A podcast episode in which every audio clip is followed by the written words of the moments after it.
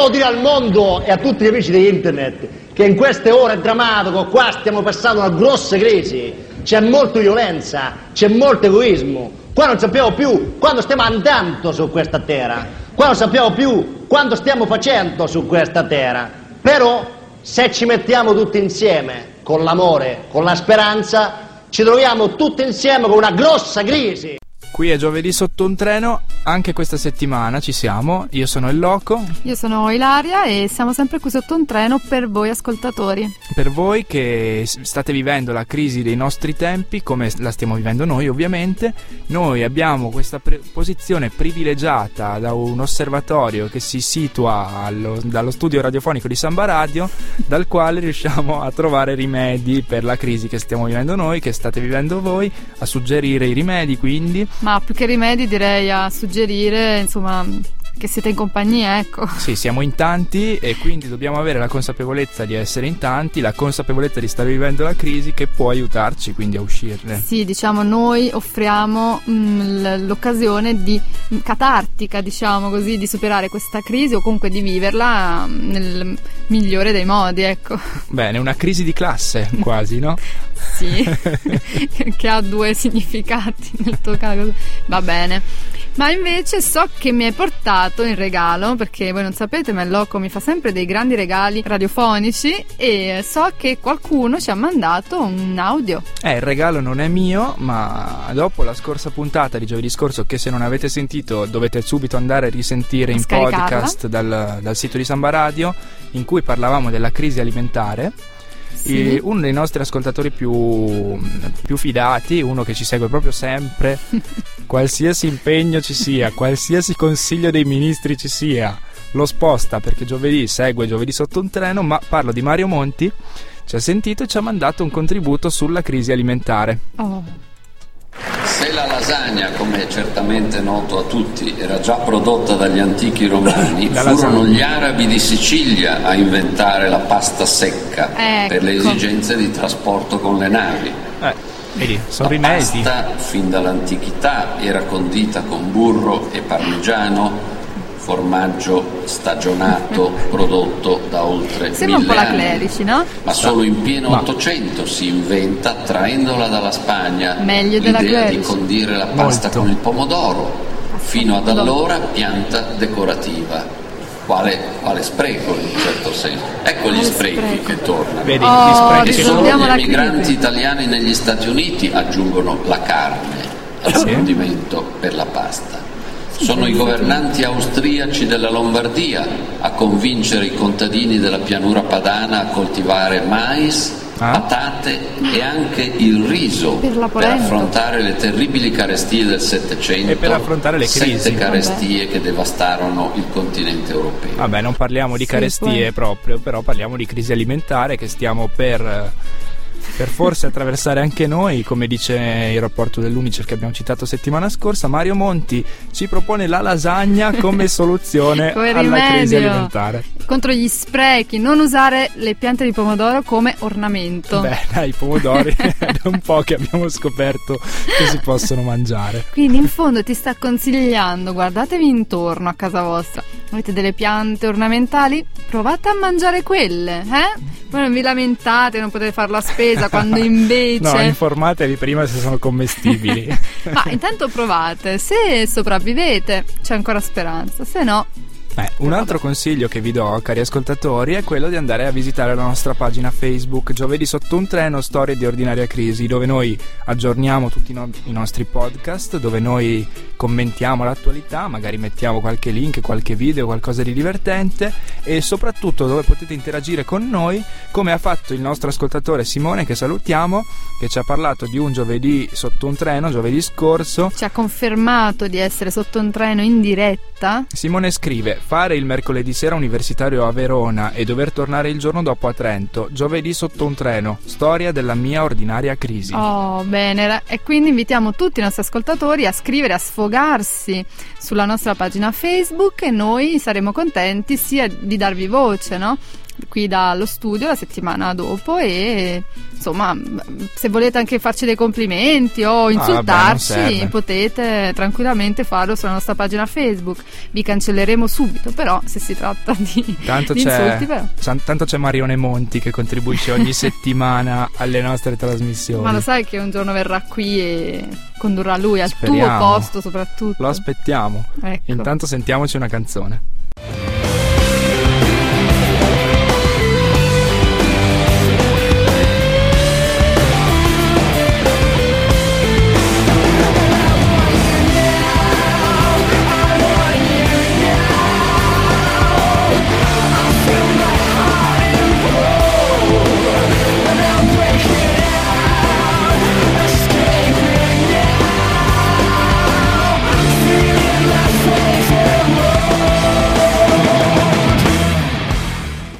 questi erano i Muse che ci hanno accompagnato alla crisi di oggi. Di cosa parliamo? Ah, io ti dico un'idea e siccome non abbiamo molto tempo perché abbiamo sentito la lasagna prima, ah, okay. non possiamo scegliere, io terrei per buona la mia idea, cioè la crisi della musica. Ci sono tante motivazioni che mi spingono a scegliere questo argomento che ti spiegherò passo dopo passo. Oh, bene. La prima è una ricerca commissionata dalla FIMI, la Federazione Industria Musica Italiana, sui dati complessivi dell'industria musicale, che parla di un fatturato della discografia nazionale nel 2011 calato circa del 10%, ammonta solo a 130 milioni di euro quando tempo fa ammontava molto di più perché nell'ultimo decennio ogni anno cala con ritmi del 5 o del 10%, più o meno siamo in quella forbice lì.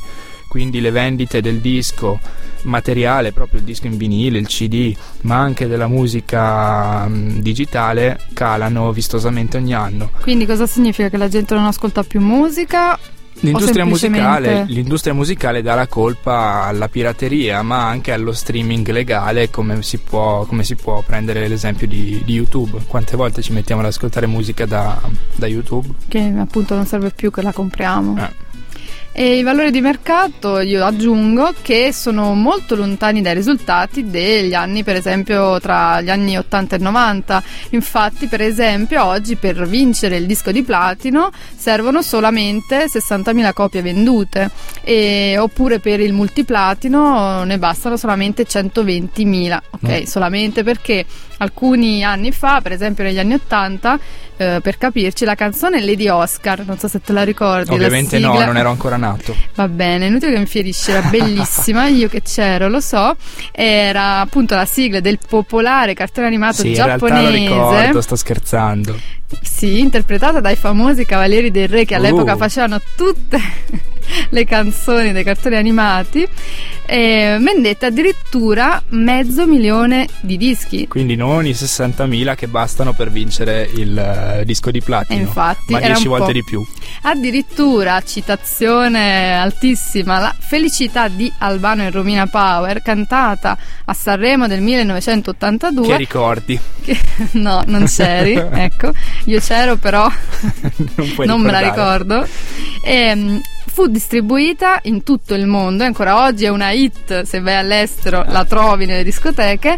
Non vedo l'ora. Ha venduto addirittura 25 milioni di copie, sì, numeri niente. che oggi... Da capogiro, se uno vende anche solo il milione di copie ha eh. venduto eh. in una maniera stratosferica rispetto ai 60.000 che bastano per, per, il disco di platino. Infatti. Non è in crisi solamente eh, l'industria del disco, ma è in crisi la musica in generale, anche quella live, anche il concerto, che tempo fa, comunque dopo le prime avvisaglie della crisi delle vendite di dischi, si, è, si pensava potesse risolvere, potesse essere il mezzo di sostentamento migliore per il musicista, cioè va bene, vendo pochi dischi però faccio un sacco di concerti con i quali comunque guadagno un sacco di soldi.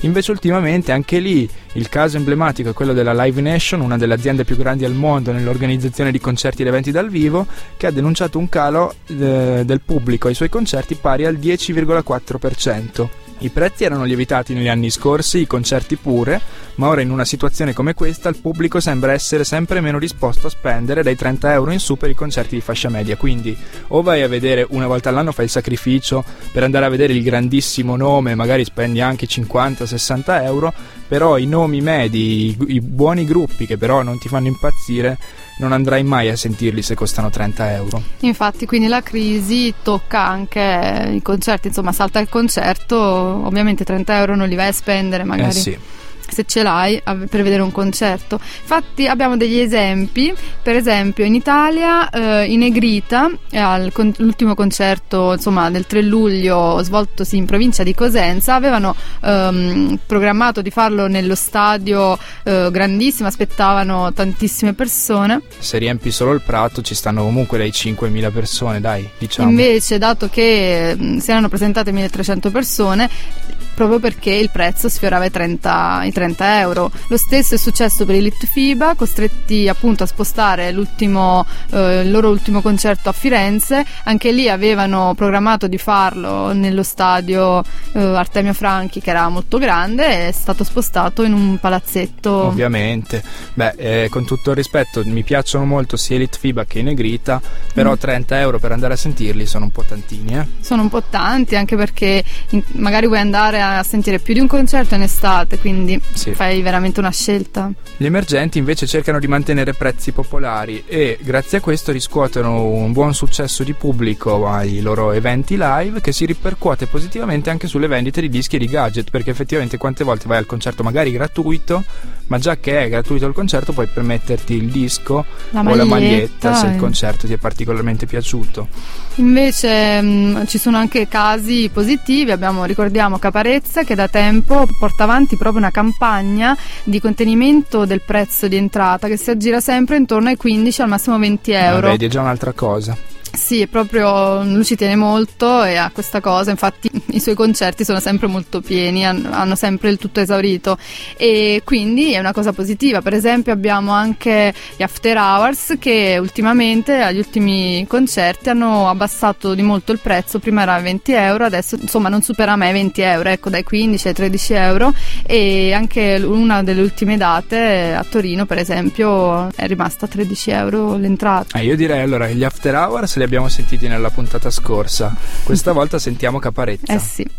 Mi stupisco, pubblico un disco e mi fanno le foto in pubblico perché non capisco. Oh, non vi interessano le note che registro, vi interessano le mie note sul registro. E chi se ne frega della musica, di tutti questi libri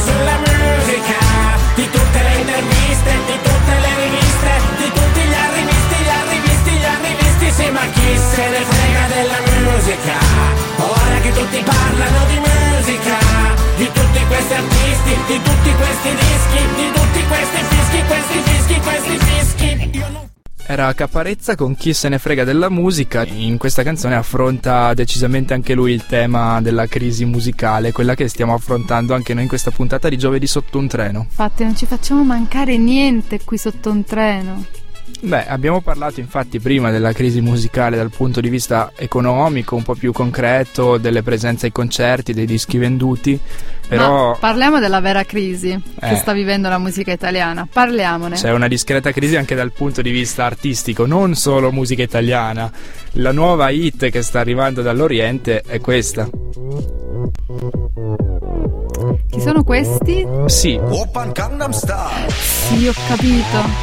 È un rapper coreano. Bravo. Che sta sbaragliando le classifiche di tutto il mondo con questo pezzo. Che se l'avesse sentito il buon Beethoven. Povero Beethoven. Potremmo usarla come base della nostra trasmissione. Allora, da oggi in poi. Se vuoi. La sentiamo ancora un po'. No, dai, che mi si gonfiano i capelli, ci credo. Però senti che sound. Dai!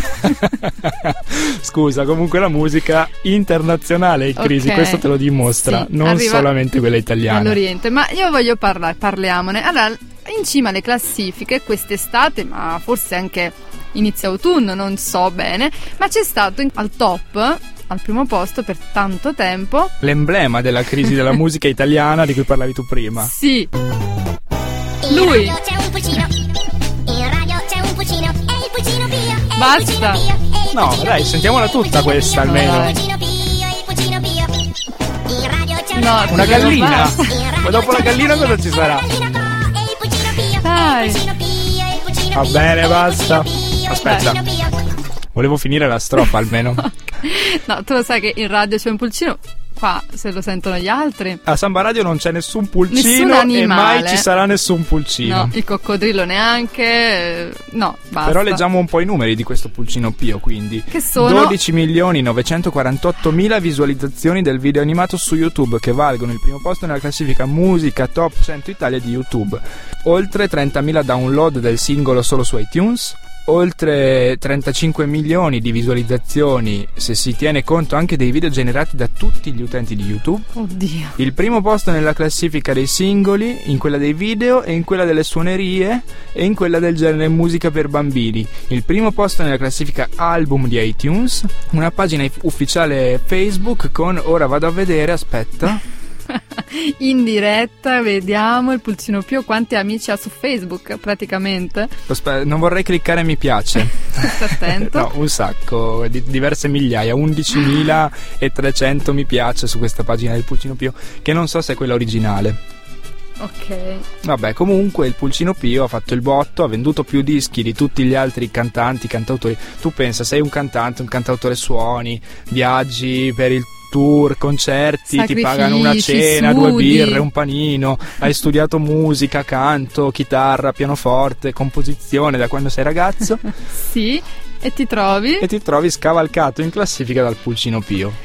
Ma non solo dal Pulcino Pio, perché sei stato, sei stato scavalcato in classifica per tutto l'inverno e la primavera scorsa anche da questa cosa qui. Dai, basta. Questa voglio sentirla tutta. No, dai, ti prego, basta. La metto sotto, ce la sentiamo tutta. No, spegni. Almeno facciamo. Chiudi. Voglio Stop. Analizziamo il testo così importante di questo pezzo. Aspetta, che dice? Molto profondo, dico la verità. no. Ha colpito anche te questa, questa balada mia. boa di Gustavo Lima? Di cosa là? Balada boa è il titolo della Boa. canzone. No, sei l'unica persona al mondo che non se l'è scaricata da iTunes.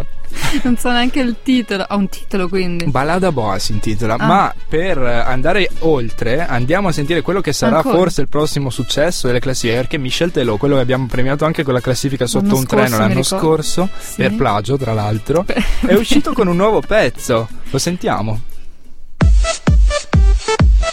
Promette bene, Sì, tanto bene. ma già il titolo prometteva bene. Lo vuoi sapere? Se proprio. Bara bara bara, bere bere bere. È usci- Barabere, ma cos'è? sen- Anche questo non...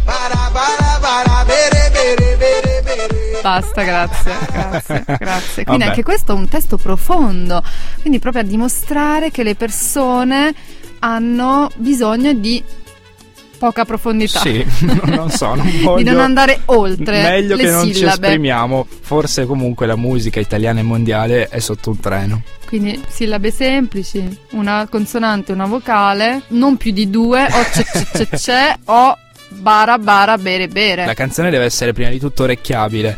Però magari dare anche qualche contenuto non sarebbe male. Vabbè, Con- e quindi queste sono in cima, insomma. Queste stanno, hanno fatto guadagnare i milioni ai loro autori, non hanno guadagnato i milioni invece i mercanti di liquore, però hanno sempre fatto in tutta la loro carriera delle ottime canzoni. Noi consigliamo di andarveli a scoprire se non li conoscete, intanto noi li mettiamo con un pezzo proprio su tema musicale. Non l'avranno i venditori di dischi o i pagliacci camuffati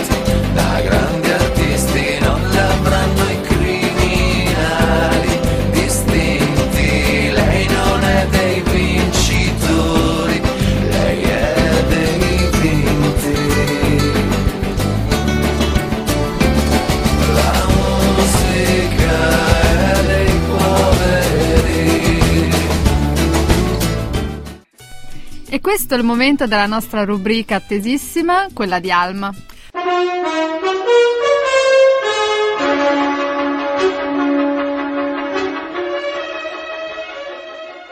Ciao ragazzi, Ciao! sapete cosa, di cosa parliamo stasera? Ovviamente no, noi non ci prepariamo mai prima, improvvisiamo, siamo in diretta e quindi non lo sappiamo. È una redazione che insomma comunica poco prima di trasmettere. Comunque per sorprendervi, un argomento veramente strano per me, l'alta moda.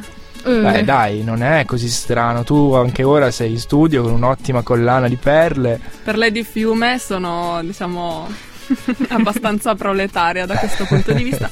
Vengo dall'ufficio, questa è la mia miss da segretaria. Ma spogliamo questi, queste vesti, ritorno ad essere DJ Alma e in realtà non è un argomento così inusitato perché comunque vi parlo di qualcosa di ecologico ed ecocompatibile e da un certo punto di vista anche economico. Perché? Parto da un programma che ho visto su Rai 3 che ogni tanto, no dai, fa servizio pubblico Rai 3 eh, intervistava questa stilista che produce abiti per le star di Hollywood. Mm. Abbigliamento di lusso ecosostenibile si chiama. E lì mm, mi sembra ero scettica, ecco, poi sentendola parlare ho capito che oggetti di lusso belli, fatti con materiali resistenti, rifiniti, non li getteremo mai via. Quindi si spendiamo una volta, magari tanto, però se questo oggetto ci accompagnerà per tutta la vita, allora alla fin fine abbiamo anche risparmiato. Quindi la sostenibilità sta nel fatto che tu hai pagato talmente ca- caro quell'oggetto che poi te lo terrai per tutta la vita attaccato a te stesso, la me- sarà la maglietta che metterai tutti i giorni. Da un punto di vista ecologico questo è un bene perché pensa a tutti i prodotti che vengono dalla Cina che sono di bassa qualità e magari vengono utilizzati tantissimi pesticidi per produrre quel cotone poi vengono utilizzate colle e tinture inquinanti e poi quell'oggetto arriva dalla Cina, quindi considera il costo dei carburanti e il trasporto. E poi la metti due o tre volte e poi l'hai pagata 3 euro, la gettivi ne compri un'altra e stai alimentando un processo veramente malato, estremamente inquinante e alla eh. fin fine antieconomico. Il ragionamento fila no all'usa e getta, ma eh, cose che, che terremo poi per tutta la vita. È chiaro che forse i suoi capi d'abbigliamento saranno troppo cari perché se sono per le star di Hollywood immagino cifre con tanti zeri. Però possiamo ispirarci a lei e produrre dei capi acquistabili da comuni mortali ma che sono comunque, ecco, rispondono agli stessi canoni. Di estetica o di non economici, quindi? Non assolutamente economici, non come quelli cinesi, però insomma, forse possiamo comunque permetterci di affrontare un acquisto così. Ecco, questa stilista che si chiama Linda Laudermilk mm, produce tessuti fatti con uh, sostanze particolari, naturali, tipo? tipo delle alghe che si chiamano sea cell. Wow! sì, sono alghe. Praticamente le ha fatte vedere in tv, si sbriciolano e poi viene fuori qualcosa di molto simile al cotone, quindi viene filato e anche l'effetto alla fine è simile a quello di un tessuto tradizionale. Ed anche i coloranti sono naturali, perché noi siamo abituati a pensare tipo ai maglioni di lana in lana naturale che sono color pecora, ecco, non saprei come altro definirli. sì. Invece lei aveva dei tessuti dai colori veramente sgargianti. Ad esempio un giallo, vi assicuro giallissimo, che si ottiene dalla pasta del legno. Ah. E poi ovviamente la porpora, i coloranti antichi, sempre funzionanti e così via. Ma una cosa che invece mi ha particolarmente colpito, c'è questo tessuto che um, è idratante, ecco, non saprei come altro In che dire. senso? Nel senso che fa bene alla pelle, ha un effetto emolliente se Questo qua di alghe? No, non so se fosse... Un altro? Un altro. Anche cioè... le alghe potrebbero fare, avere delle proprietà terapeutiche, no?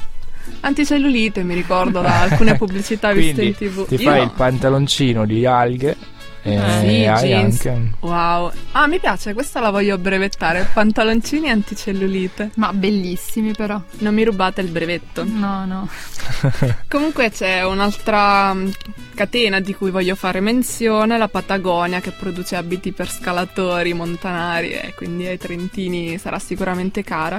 Produce una linea di materiale sintetico, poliestere, da cui si ricava ad esempio il pile e così via che però non viene direttamente dai fossili, ecco, ma ehm, viene da elementi di riciclo come bottiglie di plastica e così via. E quindi è bello, cioè, provare un abito e pensare che una volta era un rifiuto, no? Eh sì, Stiamo salvando il mondo, dai, mettiamoci i rifiuti addosso. Uh, pensavano a bottiglie per ricavare mutande, scolapasta per reggiseni. è un po' un'idea particolare, però ci si può pensare. Eh sì, dai. Pensateci e se riuscite a mettere su un'impresa fatemelo sapere.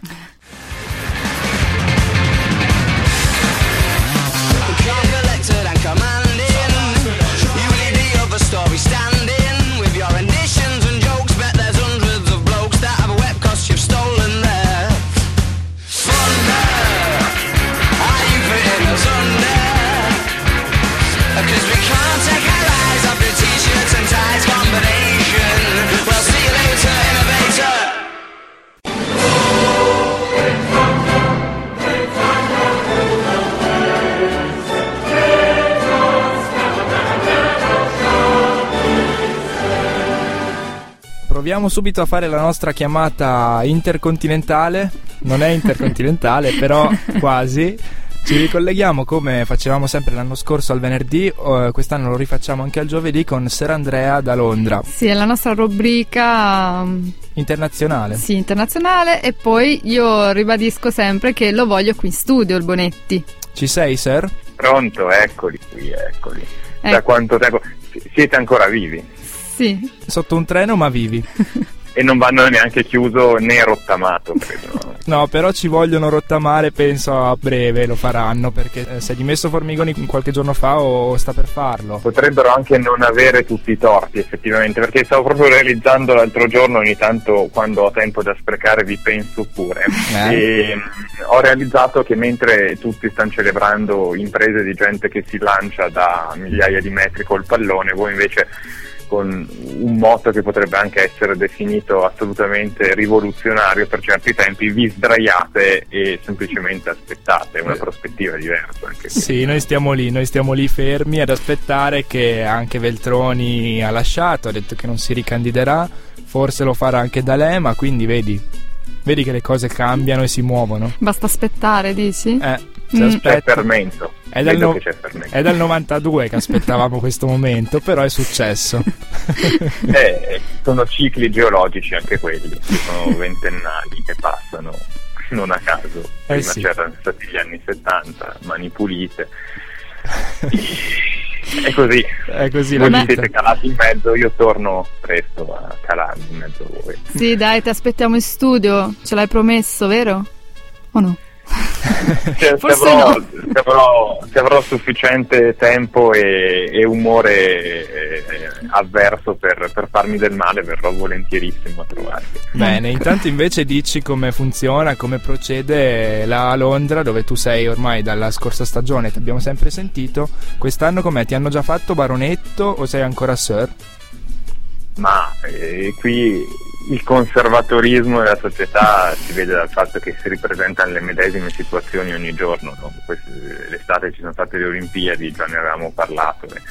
sono state qualcosa di degno del, delle celebrazioni eh, imperiali della gloria passata, poi forse a livello di consistenza molto poco. Diverso invece è il fatto che la settimana scorsa ero in Ateneo e sono rientrati tutti i vari studenti eh, noti hipster con, questi, con queste immagini assolutamente ricercate, questo sguardo perso nel vuoto da quattro mesi di fancatismo estivo. Voi ovviamente sapete chi sono gli hipster. Sì, sì, sì, sì sono sì. arrivati anche in Italia. Purtroppo ce li abbiamo anche qua sono arrivati anche in Italia perché ne parlavo con, qualche giorno fa con una mia amica la quale non sapeva che cosa chi fossero gli hipster e quindi mi sono stupito di questo fatto e ho pensato che gente che sta male come voi potrebbe invece utilizzare questo tema invece che parlare del nulla come sicuramente starete facendo oggi per ulteriori approfondimenti. No, loro gli hipster spesso prendono i treni che ci passano sopra. Sì, sono Loro li prendono ma poi non esistono solo loro, quindi io voglio, lo pretendo a questo punto che voi facciate un approfondimento nel quale chiarite ai vostri sei ascoltatori che cosa sono le categorie che, che, che infettano questa contemporaneità della quale siamo tutti stufi. Potremmo mm. pensarci già dalla prossima puntata, magari metteremo anche qualcosina sulla nostra pagina Facebook. Ma a parte gli hipster, cosa vedi, cosa noti di sotto un treno là eh, nella perfida Albione? Ma eh, nella perfida Albione sicuramente non ci sono spinte rottamatrici e eh. questo può essere un bene, può essere un male, non c'è poesia. Peccato. Non c'è poesia perché si è persa anche quella, non, non, ci sono regolamenti, ogni volta che vado eh, al bagno non, non, c'è bisogno di un doppio turno, quindi è una cosa positiva. Quindi sì, sotto certi aspetti diciamo che come ho detto prima quando la macchina conservatrice continua, procede sulla sua retta è difficile che poi arretri o eh, o cambi di tono di intensità si procede con il solito isolazionismo insulare, ripetendo il concetto, sottolineandolo e, e, e deridendo per certi versi il continente che non se la cava così bene. Eh, sì, quindi una specie di treno che continua sulle stesse rotaie, c'è chi sta sopra e sono in pochi e c'è chi sta sotto e sono in tanti e sono in tanti e, e c'è sempre spazio. sono sempre di più, quello è il problema. Ce ne accorgiamo. Sono sempre di più.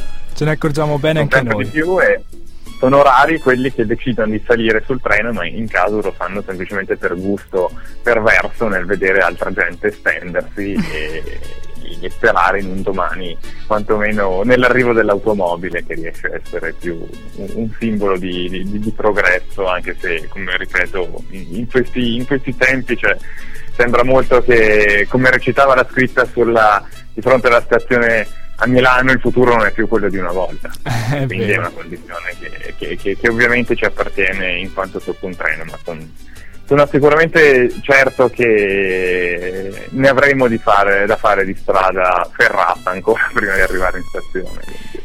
Beh, allora, grazie Sir, la tua spinta rottamatrice, ma anche un po' ottimistica, quindi ci lascia qua under the tube, e dove sei tu? Di cosa state parlando voi oggi? Perché ovviamente non vi ascolterò.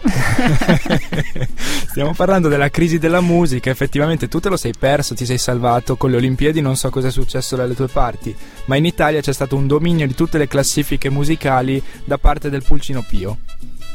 Ecco. Lo conosci? Mi sembrava strano. Eh, certo che lo conosco. Ah, allora è arrivato anche lì, dai. è arrivato anche qui, l'ho visto mentre stavo cercando notizie dall'Italia e ho visto che era un argomento di discussione estivo, quasi più delle spinte rottamatrici. Eh, infatti. Sono felice che voi abbiate solito, la solita attenzione e sensibilità a certe tematiche di livello culturale degne di una trasmissione come la vostra. Ovvio. Va bene, grazie allora dei complimenti finali con cui chiudiamo questo collegamento da Londra. So che sono sempre apprezzati perché li faccio io. Ci risentiamo magari la prossima settimana se avrai tempo, se non sarai dalla regina o da, dai tuoi amici altolocati, no? Cercheremo, cercheremo di farci trovare pronti. Va bene, grazie, buona serata. A voi. A stringermi più forte dimmi che non ci perdiamo mai ma che stanotte no niente buci a che sta bocca mia. Senza c'è più conta qualcosa che non va a forza perché il mare t'aspetta e in corpo me tempesta e questi erano i Foglia con uh, Osore o Vient. Eh, speriamo di lanciare anche loro come abbiamo fatto la settimana scorsa con Asaf Avidan che è sbarcato in tutti gli stadi della serie B-Win. Infatti guardando la partita domenica nell'intervallo No, una partita delle tante della serie Buin. Ah, okay. Nell'intervallo hanno piazzato subito questo pezzo sentito a giovedì sotto un treno sì, di settimana scorsa. Hanno proprio detto sentito giovedì scorso a giovedì sotto un treno, mica. Eh sì, eh sì. Ecco, grazie. Ma Altro adesso... che il pulcino pio. No, guarda, non me lo citare che basta. E invece adesso voglio la perla cinematografica. Sì, siamo in chiusura, quindi prima vi ricordiamo di riascoltare i nostri podcast, di ascoltare le nostre repliche al venerdì sera alle 21. Eh, I nostri podcast sono sul sito di Samba Radio. Scaricateci. Andate a mettere mi piace alla nostra pagina Facebook. Se non l'avete ancora fatto. E poi passiamo al film. Che film guardiamo oggi? Oggi, uh, un giorno, questo dolore ti sarà utile. Film dal titolo complicato. no, non tanto complicato. Del 2011, regista eh, il nostro italiano Faenza, Roberto Faenza, e anche se è una coproduzione Italia-Stati Uniti. È andato a girare questo film a New York, sì. ambientato a New York City, con infatti tutti gli attori americani, quindi si ricorda sempre il viaggio americano di Buccino, ma Roberto Faenza non è da meno. No, infatti, anche perché noi il film l'abbiamo visto e quindi ve lo consigliamo. È un bel film, simpatico, parla della storia di questo ragazzo preso tra i mille problemi di una famiglia sotto un treno, finisce sotto un treno anche lui, però alla fine il finale lo, lo, scoprirete guardandolo. Sì, dai. Quindi una storia sotto un treno come soltanto noi possiamo consigliare. Un giorno questo dolore ti sarà utile, ascoltiamo. Siamo preoccupati per te. Io mi preoccupo e anche tuo padre. Forse dovreste essere preoccupati per voi stessi. Tutte e due. Pensiamo che tu sia un ragazzo molto intelligente, ma. Ma? Ma. Passi tutto il tempo in camera tua, da solo. Non fai mai amicizie e di punto in bianco non vuoi più andare all'università. L'unica persona che frequenti è tua nonna. Va così un ragazzo normale? Cos'è questa fissa sull'essere normale? Beh, dopo la storia di Washington. Mi piace molto leggere. Vado spesso al cinema. Sono belle attività, ma ti ci vorrebbe qualcosa di più concreto. Per te Nanette non è concreta? Il fatto che le sei ostile non vuol dire che non sia concreta. Non è vero che le sono ostile, è mia madre. La prendi continuamente in giro e su di lei dici cose sgradevoli. James, sono contentissima che tu le sia così affezionato, ma non hai idea cosa voglia dire crescere con una persona come Nanette. Ma qui non si tratta di me. Non si tratta neanche di Nanette. Qui si tratta di te. Voglio aiutarti. Sei mio figlio. Tu vuoi aiutare me? Aiuta te stessa invece. Quanto è durato quest'altro matrimonio? 48 ore circa? Per favore, lo prendi un altro appuntamento con Rowena? No, ho. ho un padre che sta per fare un intervento estetico. Una madre il cui matrimonio è durato appena un weekend. Una sorella che scrive le sue memorie all'età di 23 anni. E vorresti mandare me da una strizza cervelli? Non è una strizza cervelli.